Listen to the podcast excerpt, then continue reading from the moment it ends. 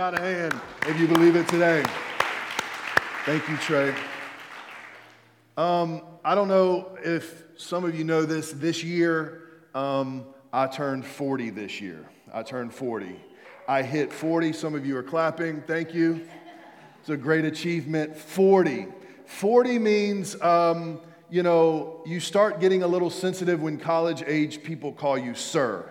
You don't like it. You're like, please don't call me sir if you're in college because you kind of feel like you said, man, he really looks like 28. I appreciate that. And, um, but something that you realize when you are 40 is that if you want to keep on going strong, then you're going to have to do some things. You know, I never understood. My dad is in the crowd, but I'm not calling him out. Uh, I never understood. Um, you know, when I was younger, my dad used to get out the car and he'd go, Ugh. He'd get in the car and go, Ugh. I noticed myself do that the other day. I had a few back things going on. I got out of the car and I went, Ugh. I got back in the car, I was like, Ugh. And I was like, I judged him. God, I, I'm asking for forgiveness right now because it has come on me. My biggest, um, my biggest goal of this year is not grunting getting in and out of the car. If I accomplish that, I've accomplished a lot. But this is what I've noticed. When you get older, you're going to have a little bit of, uh, you're going to have some, some injuries and different things that you have to tend to. And if you don't tend to them, you're not going to be strong moving forward. If you don't stay dehydrated, it's funny, Lee and I went to go take a walk. Not a run, a walk. And it took us 20 minutes to stretch before we ever took a walk. Because we know, we know, we need to be hydrated, we need to be stretched out, we don't need any injuries, we want to go for the long haul. How many of you want to go for the long haul? I want to be running around you know, at an older age because we took care of right now. We want to remain healthy. We don't just kind of uh, want to have, you know, how many of you want to stay young? You just want to stay young. Listen, even if you get older, you're young at heart, right? And uh, it's like Joshua and Caleb. Caleb was 80 years old and said, I'll take that mountain. He was not scared of mountains because he had a young heart. And really, it is the truth when it comes to our spiritual lives. We want to go for the long haul. We want to be faithful for the long haul, but it's going to take some spiritual stretching. It's going to take some spiritual hydration. It's going to take some spiritual motivation. And those are the secrets spiritually to remain faithful. And I want to give this to you today. I want to give you four, three R's for remaining. Three R's for remaining. And this is the first one. If you want to remain faithful, then you must remember. You must remember. Remembering God's promises renews our spirits and gives us a fresh perspective. If you want to go for the long haul, you got to remember God's promises. You got to remember what He promised you to do because if you don't, if you don't, you'll find things distract you. And when you forget your, his promises, a lot happens to you. Say a lot. Now, I say a lot because it's a play on words. Abraham is a person that was known to be faithful to God. And Abraham was considered righteous because of his faithfulness. But God called him to leave his family's country and go to a land that God was going to show him, but to leave all of his family. But he made a mistake and he took his nephew with him, and his name was Lot. His name was Lot. And over time, Lot became a big headache because Abraham wanted to keep some of the familiar with him going into something new. And a lot of times in our life, if we want to be faithful, if we want to continue to have that fire, that faithfulness with God, sometimes God will call you to let go of those things that are not healthy for your life that are familiar. And God wants us to remember His promises because when we start to focus on His promises, then the lots actually leave our lives. See, a lot of times we focus more on getting rid of things in our lives than remembering God's promises. And when we focus on pro- His promises, the lots naturally leave. So, in your life, don't focus on what you're not doing. Focus on what He said, and what you're not doing will handle itself. So, if you're focused so much on the fruit and not the root, you're going to go nowhere. But if you focus on the root, that this is my foundation, I'm going to remember what God said, I'm going to keep my eyes on what His Word says, then the things that you can't get over will fall off your back. And I'm here to tell you today that God's got a great plan and the trip ups that you have and the addictions that you have and the things that you feel ashamed of. Listen, this is the great thing about fellowship it's a bunch of fellas in the same ship. If somebody in here says they don't deal with anything, they're lying to you. This is what we all have in common. Without our eyes on Jesus, we are susceptible to anything. And so quit focusing on the mess up and start focusing on what he says, and the mess up will fix itself. We always say, don't try to get it right and come to God. Come to God and he'll get it right. And so remembering, remembering God's word. You know, Abraham did something that we have to learn from. This is how he remembered. When God spoke to him something, he would do something, he would create something called an altar. Say altar. God would cre- he would create an altar to remember what God said. So when God spoke to him and gave him vision, he created an altar. When God got him out of trouble from Pharaoh and he saw the mercy of God, he made an altar. When God provided him with a, a, ram in the thicket, he made an altar. I bet there's a time in your life that God got you out of a jam. I bet you there's a time in your life when God provided when there seemed like there was no way.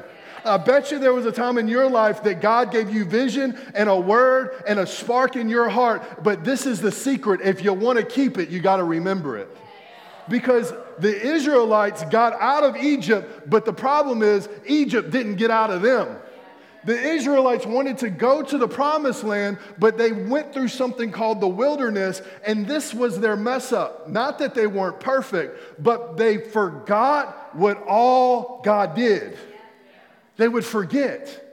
And because they forgot, they went around in the wilderness for 40 years that took a four day journey to get in the promised land. Is there some things in your life that God says, I want to begin to get out of you and get you into the promise because I want you to begin to see who I am? I want you to begin to come to a place to remember what I've done.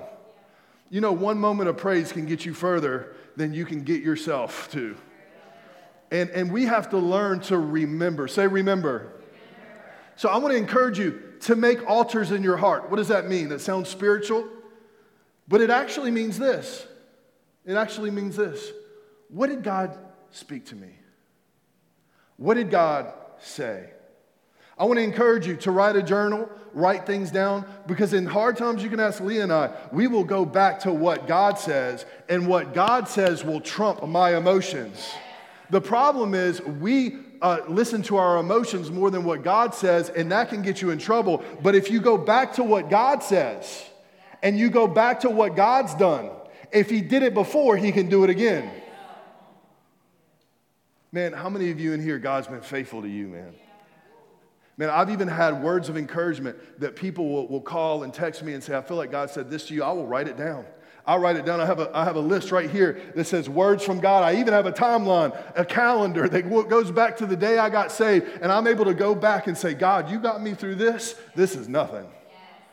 You got me from this, this is nothing. And I believe what God's doing in some of your hearts right now, He's causing you to go back to your first love. That God is not familiar with you, that you go back to your first love and remember the flame that started at the beginning. And God is going to cause you to be in a new, fresh relationship with Him. Do you believe that? And so I believe today that we need to make some altars in our heart. Psalms 91 4. He will cover you with his feathers, he will shelter you with his wings. Say this with me. His faithful promises are your armor and protection. Let's say it again. His faithful promises are your armor and protection. What protects your heart from getting bitter and dull? It's His promises. What protects your heart from getting tainted and weary? It's His promises. How many of you are thankful for His promises? His promises are found in His Word, and they're yours because of what He paid for. Are you thankful for that? Number two, number two, if we want to stay faithful, if we want to remain, the second art of remaining is rest. Some of you, that spoke to you right when I said rest. You're like, ah, I need some rest.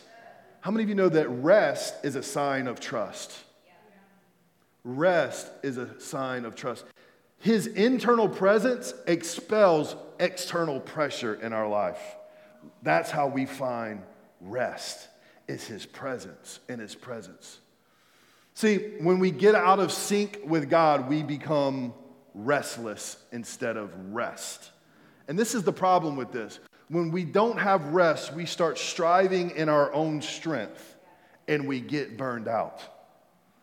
I want to encourage you instead of being the person that struggles hard with rowing the boat, you need to learn to get with God and just set up your sail.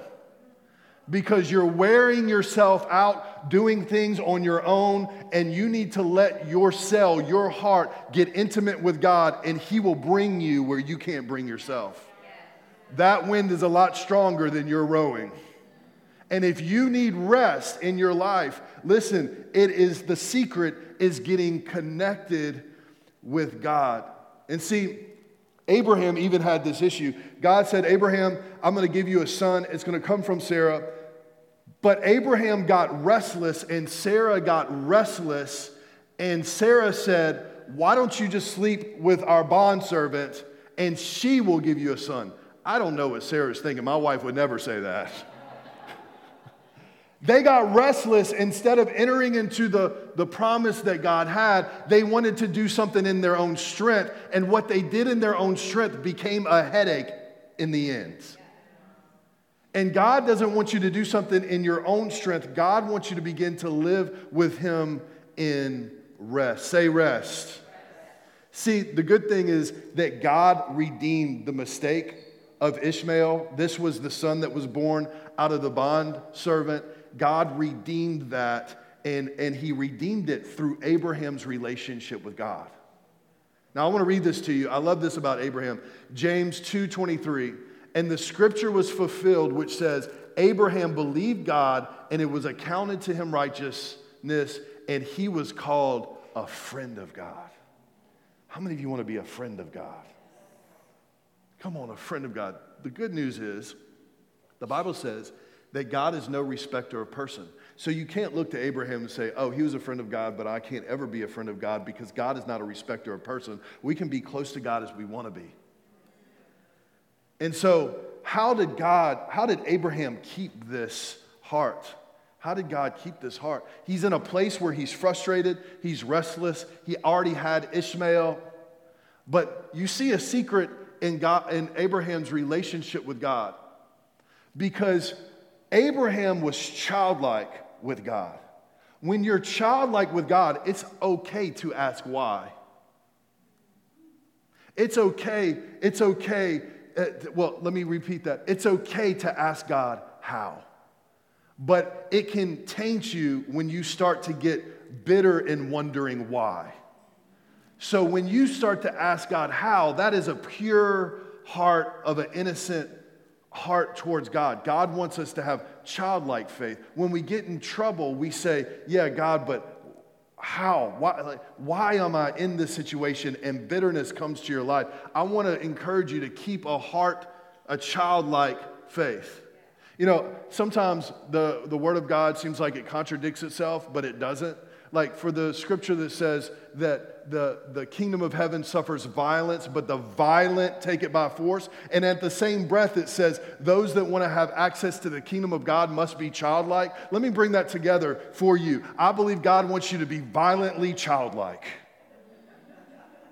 God wants you to violently keep a heart that is soft towards God, that you talk to God, that you don't just talk to Him on Sunday or during the week, like one day during the week, but it's a constant relationship with God.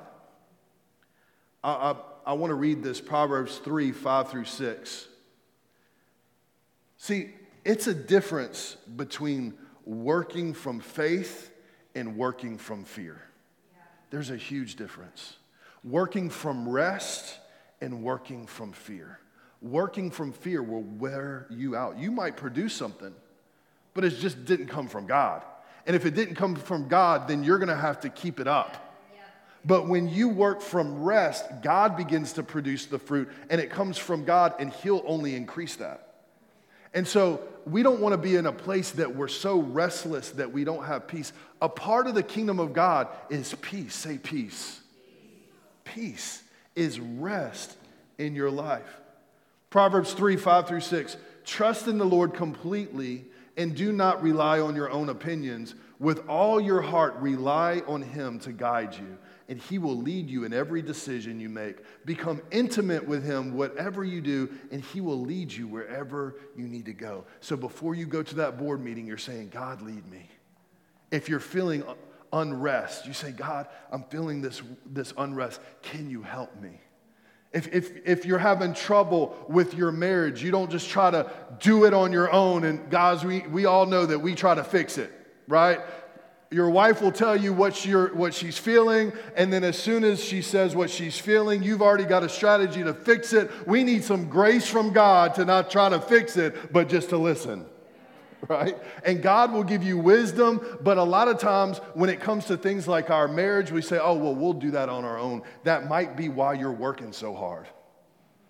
How many of you know when we go to God and we say, God, I need grace. I need grace for my family. I need grace with my neighbor. I need grace with my boss. God, this is the way that I feel. I feel like I've been excluded. Some coworker that did you wrong. God, I need your help. You know, Paul said, pray without ceasing. You say, how do you do that? When you know that God has made a way, you don't have to do three steps to get to God. Jesus paid the price on the cross that you can go straight to your Father full of boldness and confidence. Some of you are in such a religious mindset, you think you can only go to God after you've had three worship songs and four verses. God said, I made a way for you to come straight to your Father, and whatever you ask, I will give to you.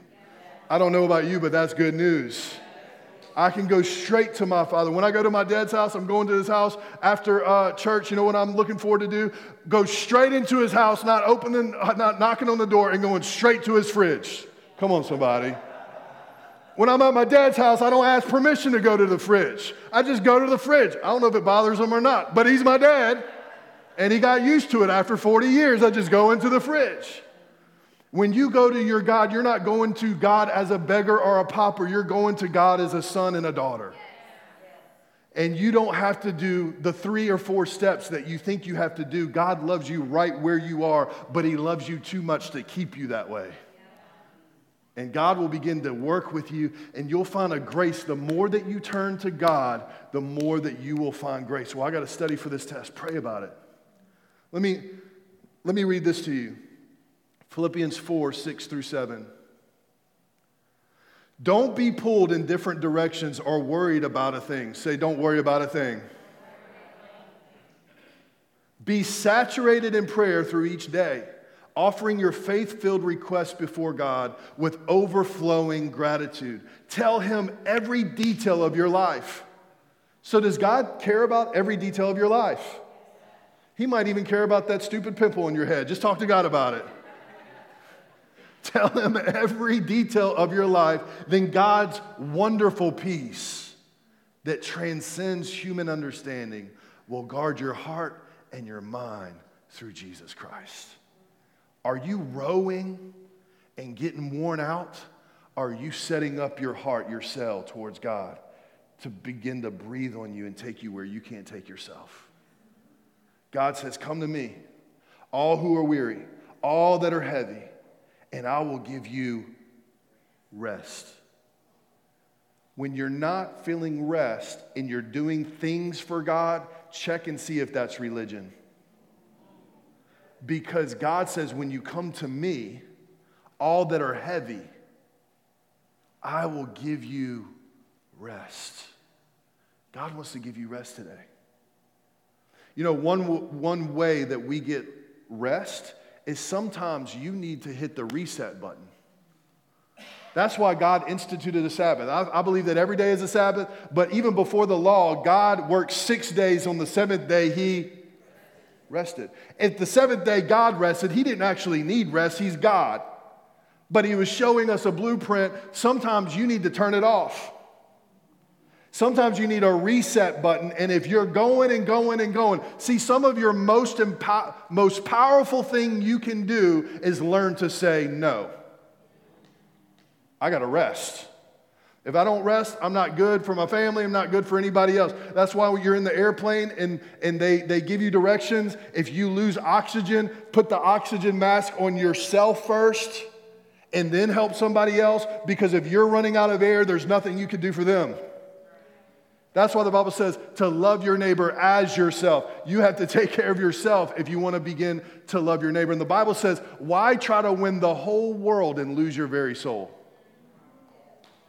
We have to learn to Sabbath. And Sabbath is not just sitting on the couch in your pajamas on your emails, making sure that you got to do all the work or it's not going to get done. A Sabbath says, God, I trust you this day that you are handling the things that I can't handle today.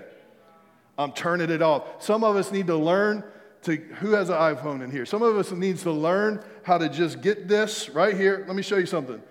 There's two functions that I love on here. Number one, do not disturb. Number two, how do I turn this thing off? Number two, oh, it's the top button. God needs to work on me with turn it. Could you try again? How do I turn off my phone? If your phone has Face ID, press and hold either of the volume buttons. I just learned something today. How many of you know we got to turn off the phone? Turn it off. You know, it's, it was kind of peaceful back in the day when you had no phone. Are they all right? I'm not sure. I can't do nothing about it. I'm just going to have to trust God. We, we put in ourselves, right? I'm going to call them, make sure everybody's all right. Sometimes we just need to trust God. He's doing what God does, which is be in control.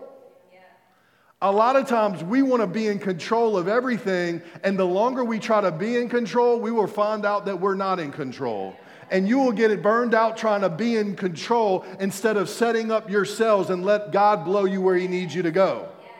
But if I don't do it and if I don't grind and if I don't, that, that is a Western mode. Let try this what Jesus said. Go to the birds and start to look at them. When's the last time you heard somebody you say, How you doing? Oh, I'm just, just looking at birds. Nobody says that. Man, I've been going, going, going. I'm tired. I'm grinding. Uh, you know, hashtag 100, hashtag a boom, hashtag get it done, hashtag, you know. Uh, but the truth is, God says, hey, try this. Go out in the woods and look at some birds. That's my kind of scripture right there. Because he says, I'm taking care of them. Go look at the lilies in the field.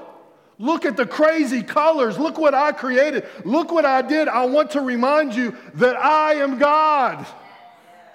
And you are the apple of my eye. Quit trying to work so hard to control everything. I got you. I got you. When my daughter, my daughter, the firstborn, I think it's a firstborn syndrome. I'm a firstborn, Leah's a firstborn. It, you kind of, I guess, you know, like when you're firstborn, you're like, you're harder on that first kid. Like, don't hit the counters, don't hit that. By the third one, you're like, I don't care what you do, just go. go on the balcony of the, you know, go on the balcony, you'll be all right. but the first one is like kind of, and, and, if you don't watch it, uh, you know, um, a firstborn can like want to do everything right. You know, I want to, I want to get it, and you don't have to be. It's just your personality. I want to I want to get it right. And if I don't get it right, I don't want to do it at all. And, and, and I got to I gotta control, I got to get it done. And the truth of the matter is, God wants you to know that He loves you and He wants you to trust Him. When my oldest, she was this way, Allie, she's 15 now. And uh, she, uh, when she was a baby, we would try to, we would try to give her a bath. And we would we would try to put her in the water and she would like kick and scream. Why? Because she's going in the unknown. She's going in something she can't control. I would put her little toe in the water and she would freak out. She'd like slap me in the face. And I would have to say, I would have to say this mantra to her before I could let her down. I would say, I got you. I got you. Daddy's got you. I got you. I got you. I got you. Before you know it, she would get in that water. And your father wants to tell you today, I got you. I got you. I know it's unknown. I know you can't control it, but I got you. And God wants you to come to a place of rest and come into full faith in God. And this is how we remain. Look at your neighbor and say, remain. Trey, come up. We're going to close in this. Number three, the third R, if we need to remain, if we're going to remain, we have to be resilient. Resilience.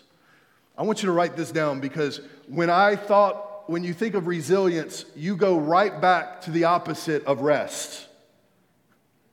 But this is not the resilience that I'm talking about. Getting it done. Just, you know, pull up your bootstraps and go. This is not the kind of resist, resilience I'm talking about. I want you to write this down. Focus on your perfection in Jesus, not the mocking voice of performance. You are resilient when you focus on your perfection in Him and not the mocking voice of performance. This is how Abraham got to where he was. You're not there yet. You're not there yet.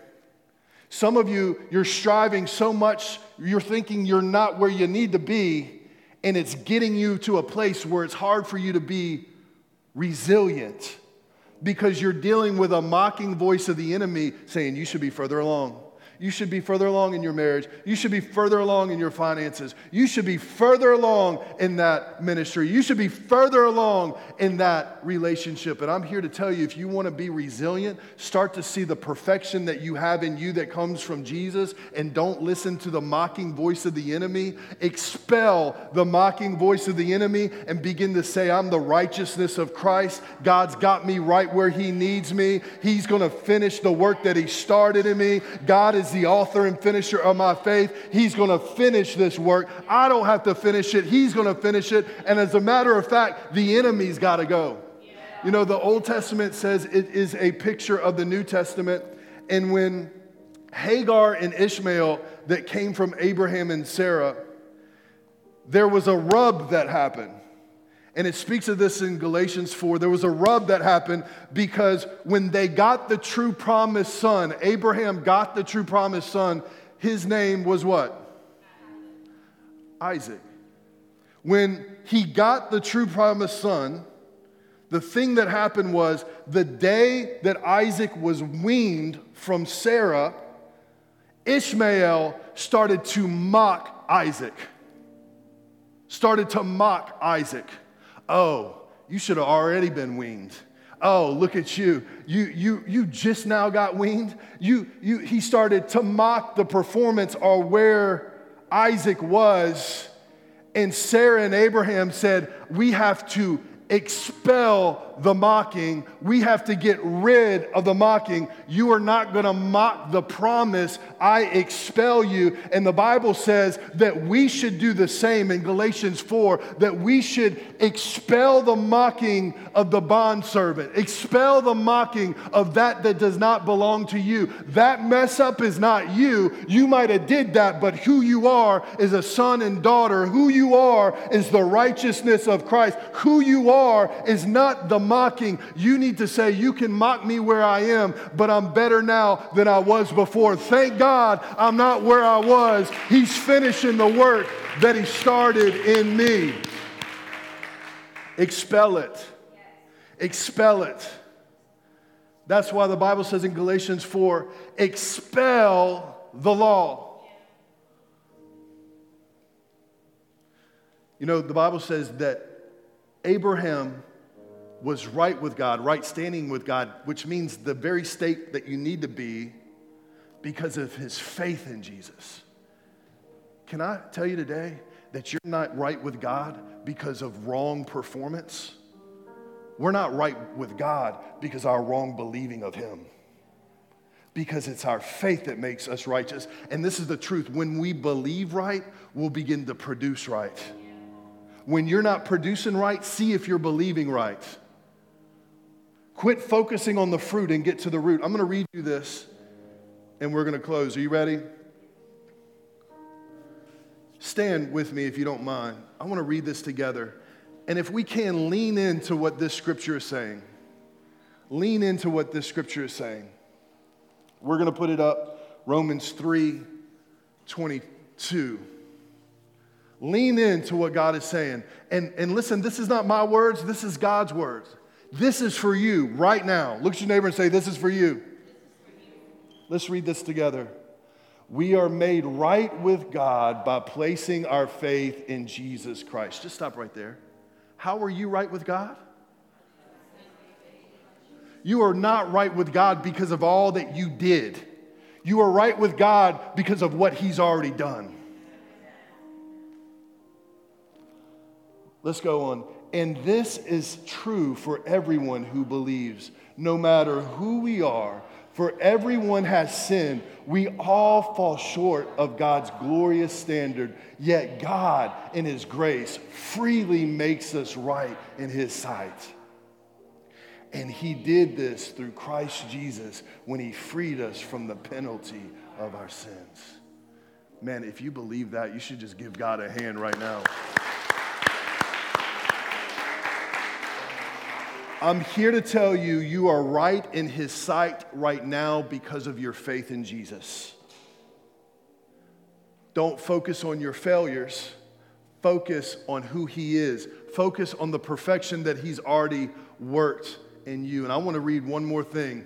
And this is for some of you, this is going to set you free. I want you to go back and study this after we read it, but it is in Hebrews 10 10 through 18. And I'm just going to read it it says this By God's will, we have been purified and made holy once and for all through the sacrifice of the body of Jesus.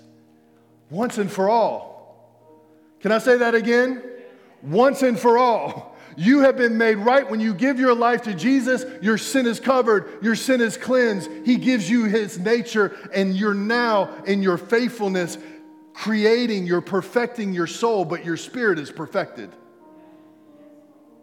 That is eternal life. My spirit is connected with God. Take away this earth suit, and I'm right with God in my spirit. While I'm here on this earth, He is working out my soul, which is my mind, my will, and my emotions. But He's perfect. You're perfect in His sight. Do you believe that? See, this is speaking of in the Old Testament, every time you sinned, you had to go get a spotless lamb and bring it to the priest. How many of you would be spending a lot of money? You had to bring the spotless lamb. The, land had, the, the, the priest had to look at the lamb, and it would cover your sin, but this is the problem it wouldn't take away your sin.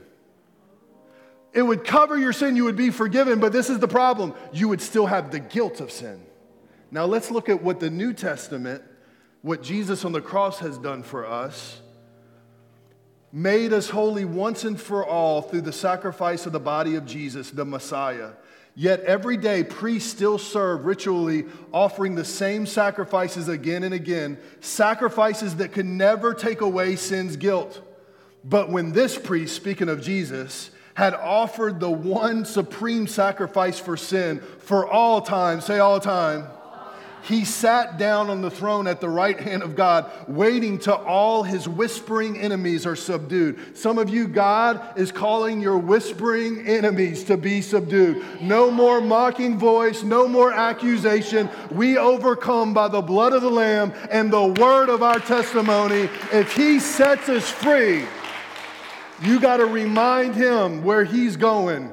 God wrote your book and He knows the end of the, your story and it's good. We know the end of His story.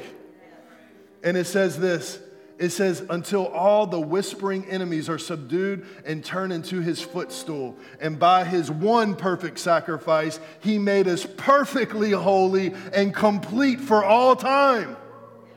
The Holy Spirit confirms this by this scripture. For the Lord says afterwards, I will give them this covenant. I will embed my laws into their hearts and fasten my word to their thoughts. And then he says, I will never again, I will never again remember their sins and lawless deeds. So, if our sins have been forgiven and forgotten, why would we ever need offer another sacrifice for sin? You're like, I got to go to church because I got to get right with God. I got to do this because I got to get right with God. No, He's already paid the price. You are right in His sight when you believe what He did on the cross. And now you come to church full of faith. Now you read your word full of faith. Now you are faithful. Now you are faithful.